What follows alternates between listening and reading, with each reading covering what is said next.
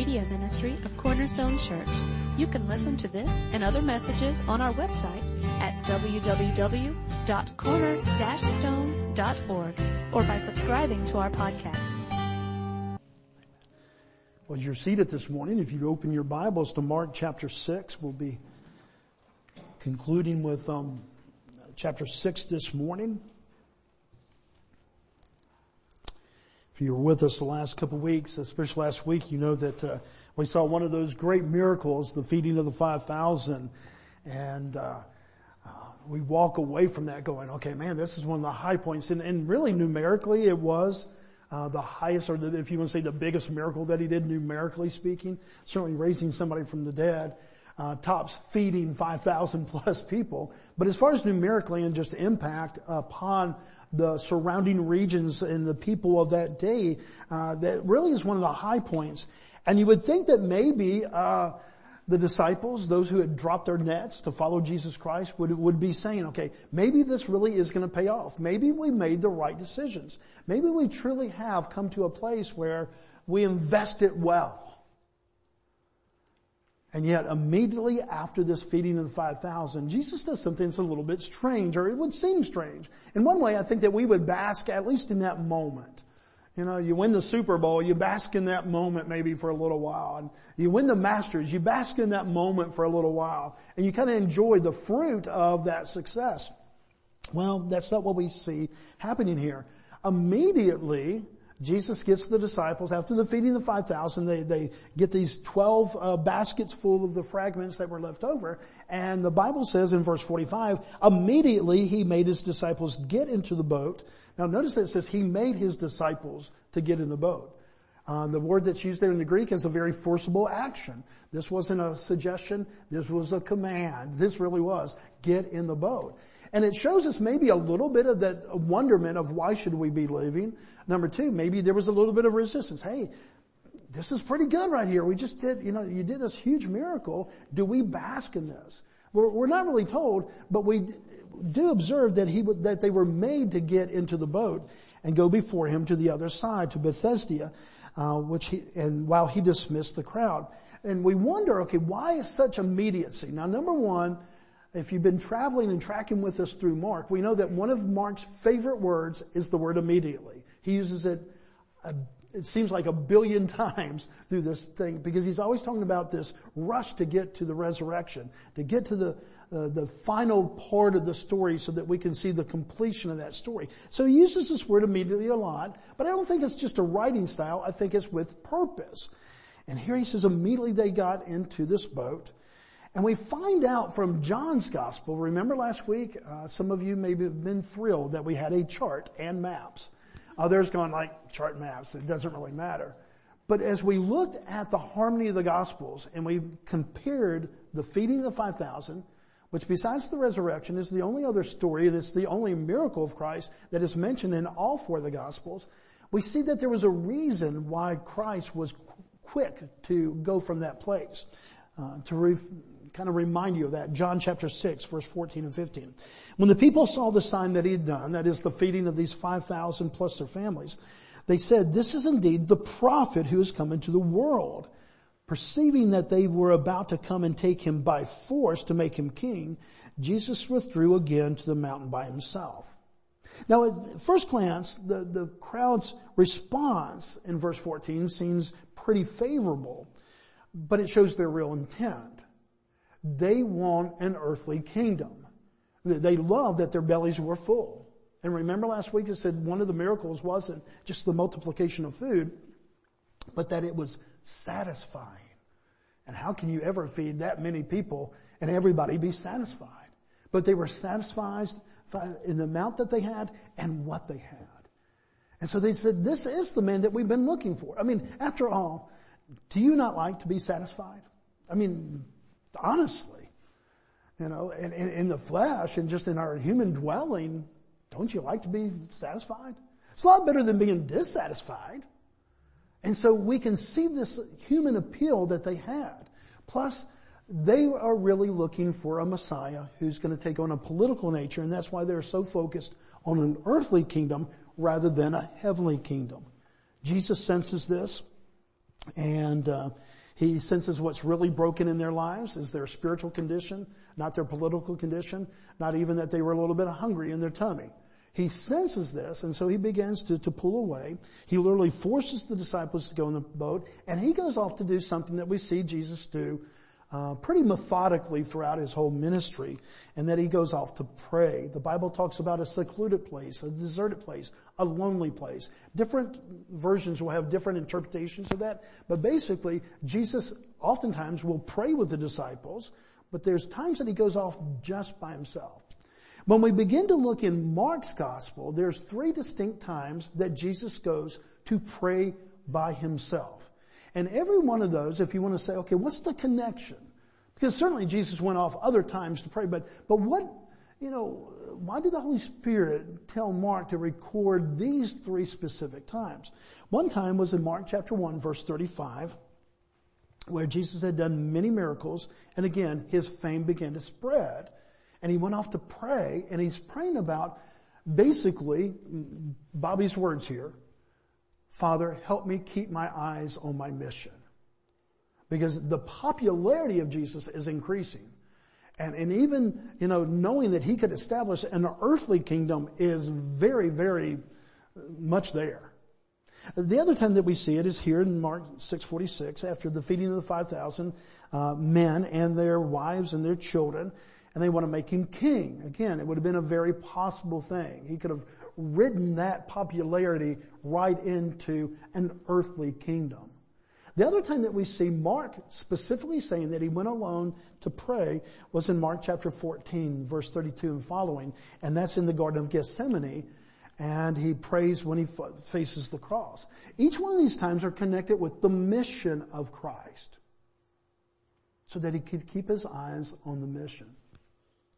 What a profitable prayer for us. What a, what a profitable prayer for us in our lives. God, will you, will you keep my eyes on the mission that you've called me to? My purpose. The mission by which you have created me. The, the, the reason I'm here. Again, we know in a very general way is to bring glory to God. And yet each one of us, I, I truly believe that God, because He's a personal God, has a personal mission for each one of us. And, and to keep our eyes on that instead of being distracted by a lot of the other things that could come into our lives, what a great prayer. And we see that even Christ, fully man, fully God, prays, God, keep my eyes on the mission before me. Look back at verse 48.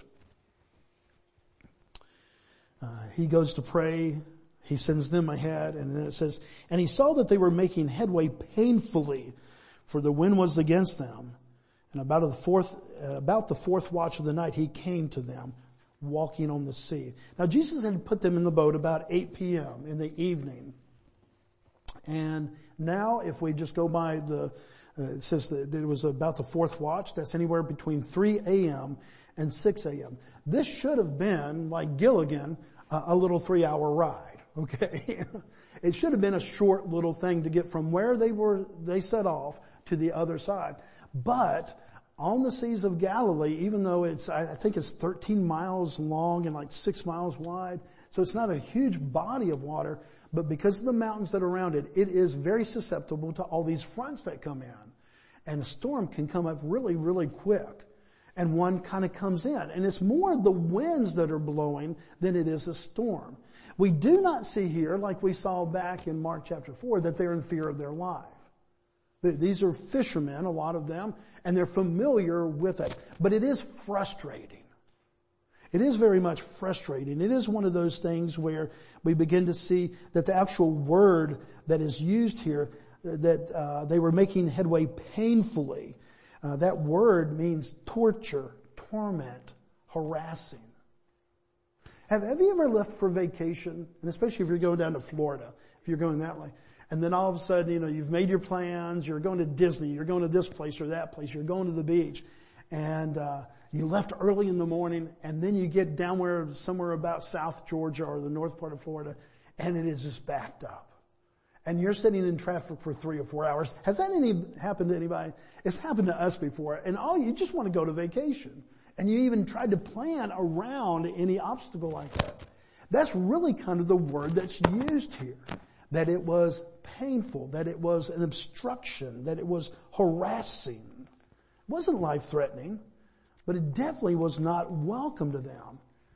Now look what happens in the last part of verse 48 because this is kind of a strange thing. We'll talk about it just for a moment. It says that, uh, and he saw them and that they were making headway painfully for the wind was against them. And at about the fourth watch of the night, he came to them walking on the sea and he meant to pass them by or pass by them. I'm sorry. He meant to pass by them. Now, what does that mean? Well, scholars, interpreters, people who study these kind of things have come up with three general things that it could mean. One is that Jesus meant to avoid or ignore them. He meant just to go on. And they happen just to uh, catch a glimpse of him. I don't think that that's the solution here because Jesus easily could have made himself invisible if he wanted to. He could have easily, if he's walking on the water, can he not walk wherever he wants to? I mean, it's not like, okay, this is the shortcut and I'll get tired if I go another route. Now, so I don't think that's a plausible one. I don't think it really jives with what's happening here. The other one is, and it's got a possibility that Mark was using a term from the Old Testament, um, that God would pass by. Remember in Eli, uh, in 1 Kings with Elijah and in 1 Kings 19 where it talks about that, that God would pass by. Remember with Moses, that God would pass by. And it, it talks about this time when God's presence was near, but it would pass by.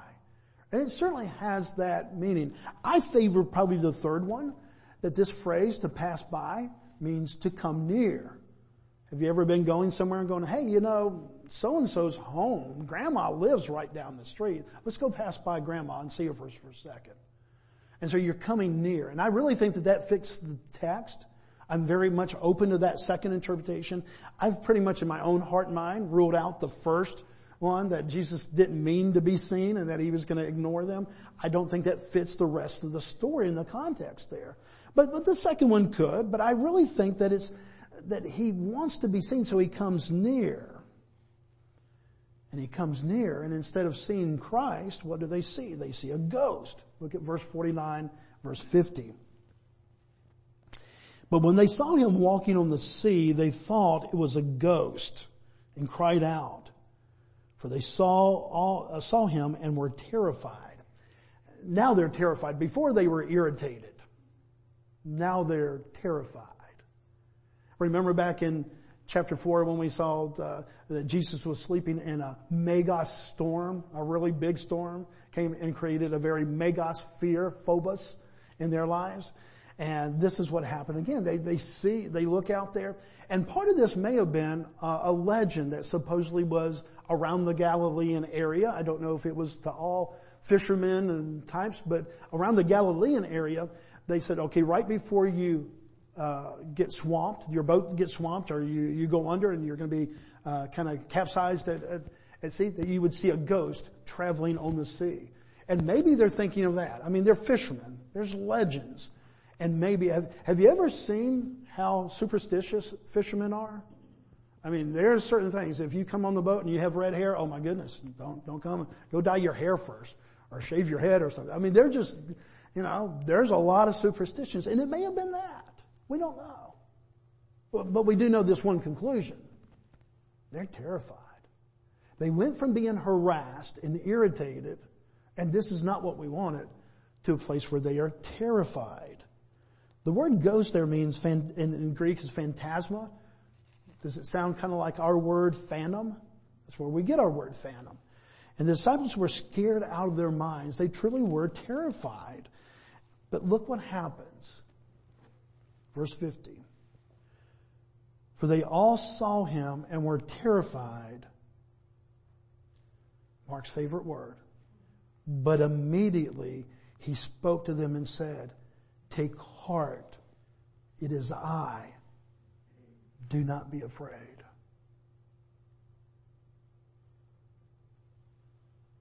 So many times in our lives, guys, that we come upon impasses, we come upon complexities. And those complexities oftentimes they, they start off just as an irritation, as a frustration. And we've all been there. You can, here's one thing I've found out all these years. You can love Jesus and still have a lot of frustrations in life. Amen? you can have really run into the complexity of this world. Why? Because it's a, three reasons. It's a fallen world, I'm a fallen man, and I have an adversary that until I go to heaven is going to be fighting against me. And so there's going to be times in my life, even if I love Jesus and try to love Jesus well, that I can hit times of great frustration. So this is not abnormal. This is normal. But has Jesus left us here in, in this fallen world with, with still this fallen nature that wants to resurrect itself from time to time against an adversary unprotected? No, everything that we see in the Word of God says that no, we have this one who is right there by our side. Listen again to the words of Christ. I mean, this is the sermon this morning, guys. This response of Christ is the sermon. Take heart. Take heart. It is I. I'm not sending an angel. I'm not sending, you know, good wishes. Hope you do well. Take heart. It is I. Don't be afraid. Can you imagine those words coming from the lips of your Savior? In the moments, not of just your, your frustrations, but those times when frustration turns into a times when you're literally just scared and you're frightened. I mean, let's think about just the normal responsibilities that we have. And, and you have this responsibility of taking care of a family and, and how do I lead a family through this complex world? And maybe you're thinking about both the finances and then the spiritual direction and the education and, and all these different things that come with parenting. And it can be overwhelming at times. And there will be times that you feel like you just hit walls of frustration. Times when you're wondering, I mean, I don't know if you've ever heard the, you know, you, you don't work here anymore. This, this is the last paycheck. I don't know if you've ever heard that before, but man, can you imagine when you have the responsibility of providing for a family? How for at least that moment you go from a place of frustration with work to a place of, oh my goodness, how do I provide? I mean, this is a real thing that can really happen to any of us. Have you ever sat in a doctor's office and they said you have cancer? Or you have this or they have that? This is the reality of living in a fallen world with fallen bodies that are susceptible to brokenness and having an adversary that wants to take away from us the joy of living in Christ. And so when we have that complexity, what is the response of this God that we want to serve in relationship to these three things? Take heart. It is I. Don't be afraid.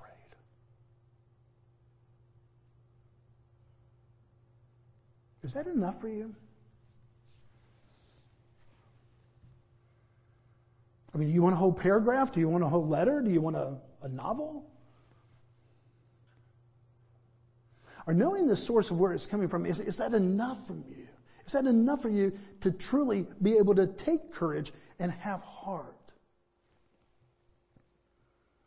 Notice how Mark records that, but immediately, and why does he say immediately? Uh, this threefold response, take heart, literally means to take courage. Then he says, it is I. It's the same Greek rendering that we see in the Old Testament of Hebrew where Moses says, well, who do I tell them, God, of who's sending them? He says, tell them I am has sent you. It's the same Greek rendering of that.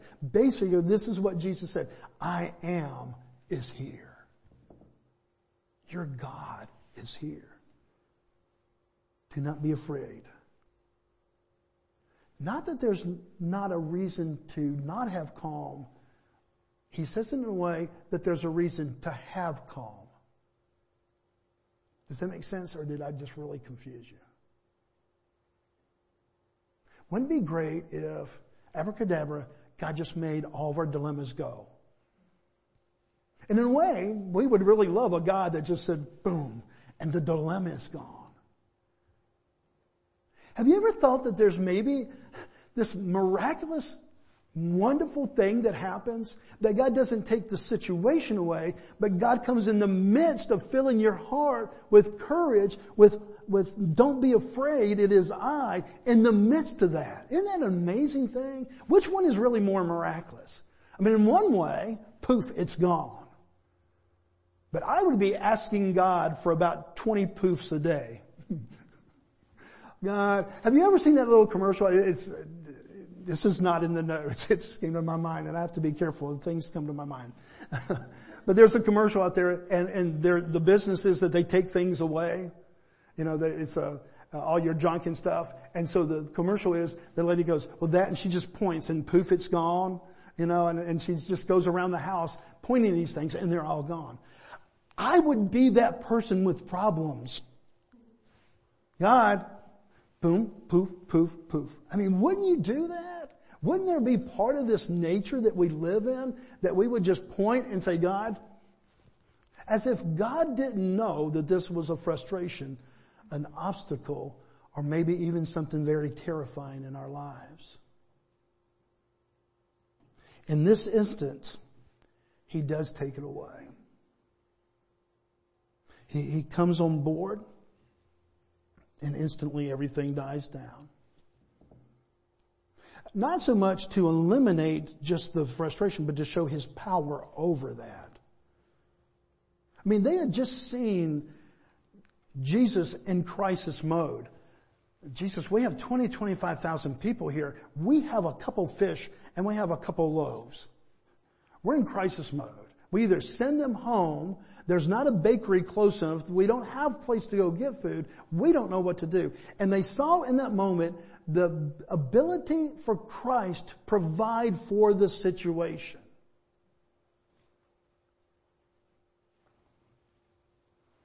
Take their present fear, or, or in our present fears, a lot of times we, we forget the past miracles of lives.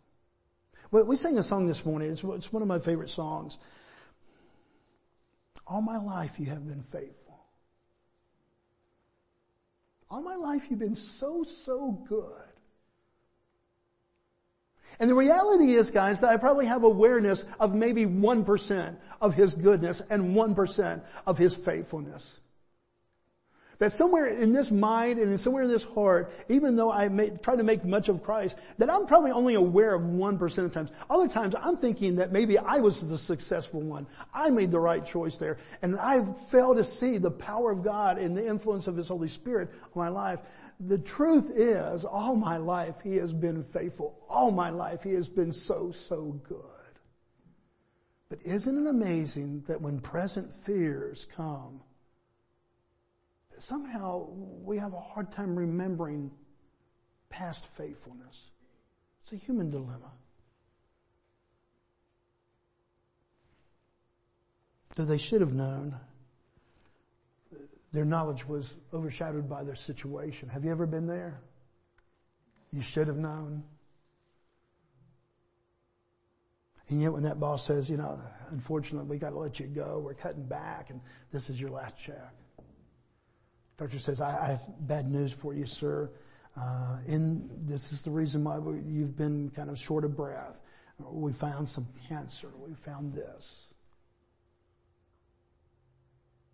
In, in the midst of those present difficulties, and those things that would frighten us. We forget sometimes the, the, faithfulness of the past. And, and one of the things that we need to do at that time is remember the faithfulness of God. It's, it's the challenge that we have. Verse 51 says, and he got into the boat with them and the winds ceased and they were utterly astounded. Time out. Time, time out, guys. Why were they utterly astounded, Ricky? Why were they utterly astounded, Taylor?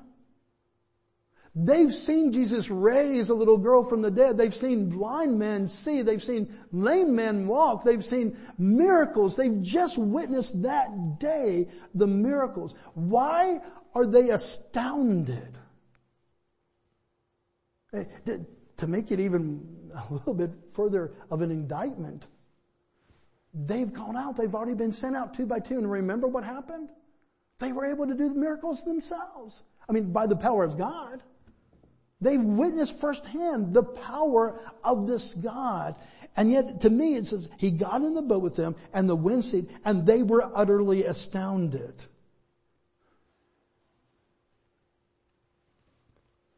Thank you, disciples, for joining me in my frailty.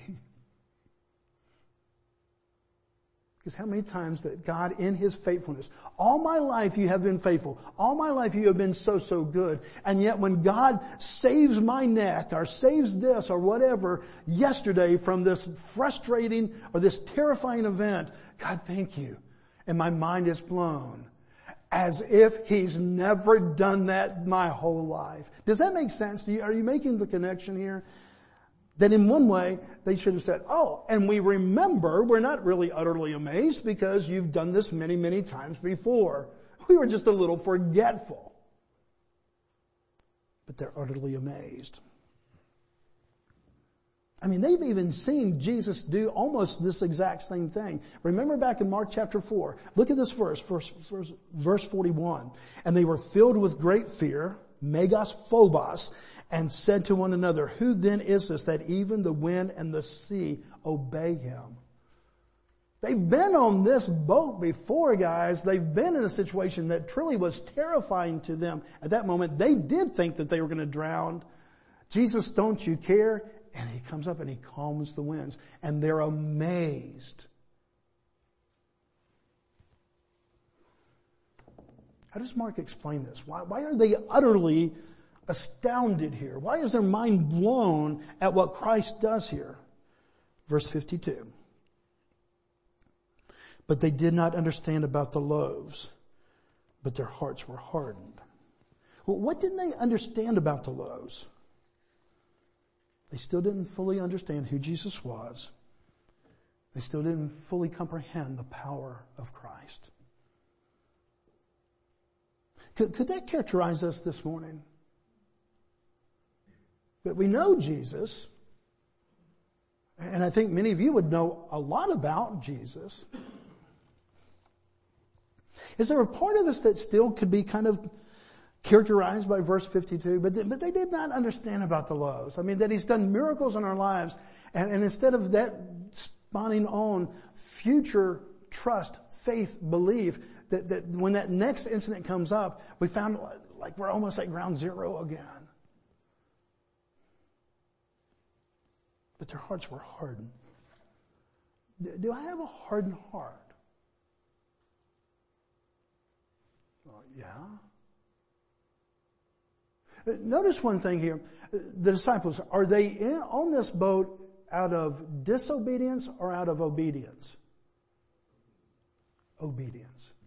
Jesus put them on the boat. They're, they're going to the other side where he said to go.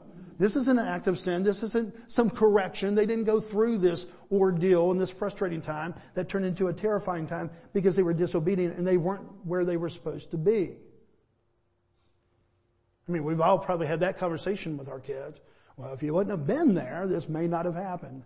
Does that come out of the parent's mouth really easy? Yeah. This isn't what's happening here. They're obedient. They're placed on the boat by Jesus. They're doing what Jesus, they find an obstacle there all these things are in the perfect pattern of just life, of following Christ. And yet verse 52 describes them as they did not understand about the loaves. That is this miracle that they had just understand. They did not comprehend that Christ is above all things. This morning, do you comprehend that Christ is above all things? Do you really take that to heart? Because here's what's going to happen this next week, guys, to every one of us. In the next weeks or months, here's what's going to happen to our lives. There will be times of frustration. There will be times that terrifying thoughts and situations come upon our lives. And will we be able to, at that time, to, to, to say and hear, take heart. It is I. Do not be afraid. What amazing words our Savior spoke. So how do we respond now? I think two words. Number one, we confess. What do we confess? Because they, they were in disobedience here. What we confess is that we have a nature that tends to really focus on the situation. Would you agree with me? That when a situation, that, that our nature, our human nature and our limitations focus on the situation rather than the Savior. Is that you or is it just me? Am I standing alone or is that something we share in common? Okay. So we confess that. God, here's my nature. You know it, but I'm just admitting it. That as much as I sing that song, have thine own way, next Tuesday I want my way because your way was kind of terrifying for the moment. but, but I'm the potter and you're the clay and I'm actually working something here. Yeah, but don't be working out that. Go to Q's life, work on him. He's a piece of clay. so we confess. We confess our frailties. We confess our nature. It is my nature to look at situations instead of the Savior. And then what do we do? We profess His ability to overcome any difficulty.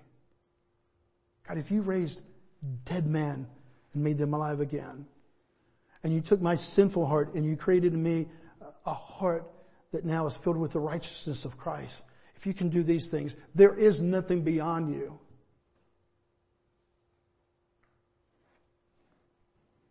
Take heart. It is I. Do not be afraid. And I pray that that's on my heart and my mind this week. I pray that's on your heart and your mind. As frustrations, as terrifying situations come upon, that you would hear uh, through the Holy Spirit this morning, this week, just that, that calmness of Christ who's speaking to you as he did those disciples that day. Take heart. Don't fear. It is I. You come and share with us this morning uh, uh, a little bit of your story and the things that God has done in your heart and your life? And I know you're a little bit, he's a little bit nervous this morning, but but, uh, but God will be, and just share with us a little bit. There, there you go.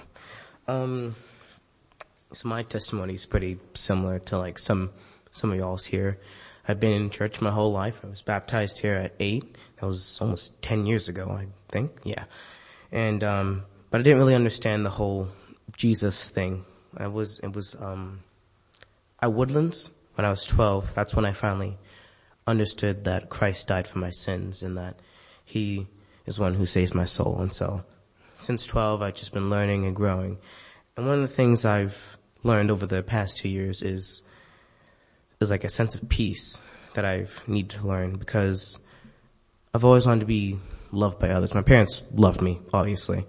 And, um, but I wanted to have like friends who really knew who I was and have a girlfriend maybe that knew who I was, just have that deep relationship. But in middle school and high school, it's been kind of rough. So I didn't know how to like socialize, I guess, the best I could, as, as good as I am now, I guess. But, um, so it's just kind of hard. And so I just vented and just had a bad attitude about life. Not, it wasn't like depressing, but it was, could have been better, could have been more godly. And so through that, I realized there was a issue going on with me. So I had a teacher at my school named Mr. Freimeyer. He's a Bible teacher at my school and I really love this guy. He's helped me through other struggles, through just how to have a good friendship and just relationship with other people. And what he taught me was Ecclesiastes, if I can get to the Bible verse real quick.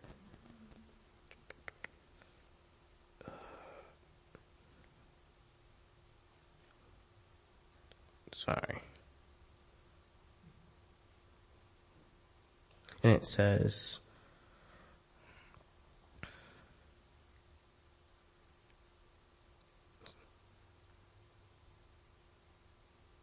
and it says, Ecclesiastes 3, 1 through 7 says, There's a time for everything, and a season for every activity under the heavens, a time to be born and a time to die, a time to plant, time to uproot, a time to kill and a time to heal, time to tear down and a time to build, time to weep and a time to laugh, time to mourn and time to dance, time to scatter stones and time to gather them, time to embrace and a time to refrain from embracing, time to search and time to give up, a time to keep and time to throw away, time to tear and a time to mend, time to be silent and a time to speak, a time to love and a time to hate. So, what Mr. Freimeyer taught me was that even though right now I may not have the deepest relationships, I have one good friend, but I do want more, or I may not have a girlfriend, that I can find peace where I am with the Lord, because the Lord's my, has been my friend since day one, and he cares about me more than anybody this whole world could. And that's my part of testimony. Thank you. Thank you, Q. Man, appreciate that, brother.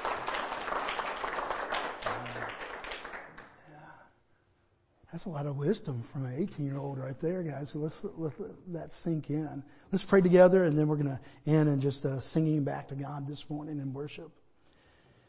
Father, I thank you for Q. I thank you for his willingness to, to share, Father, the vulnerability of his life. Father, I thank you for that you put teachers and pastors and friends and neighbors and moms and dads in our lives to speak truth. Father, I thank you that your truth brought peace to, to Q and will continue to do that. And Father, one day he's going to look back, Father, if you ordained for him to, to have a wife and children and family, he's going to look back and Father, he's just going to be able to trace your, your hand and, and your will through all of that. But Father, his story very much kind of captures our story today, or your story, Father, in, in the Word. And Father, how easy our situation begins to capture our mind. That instead of looking, Father, heavenly and looking at the sufficiency of your Son, Father, we see the, the trouble and the chaos of our own life. Father, we confess that nature this morning. But Father, will you help us now to profess, Father, your faithfulness? Profess, Father, your ability to overcome all things. To take things that are dead in our lives and bring them to life. Father, to allow us, Father, in those troublesome winds of life, Father, to, to experience times of peace and calm. And it's all because of your Son, Father. So we thank you for Jesus. And Father, I pray this morning that, uh, that we would truly, as we go out this week, Father, that, that we remember these wonderful words, Father, that, that He spoke. Take heart. It is I. Do not be afraid. We love you, Father. And we thank you for Jesus. We pray in the power of his name. Amen.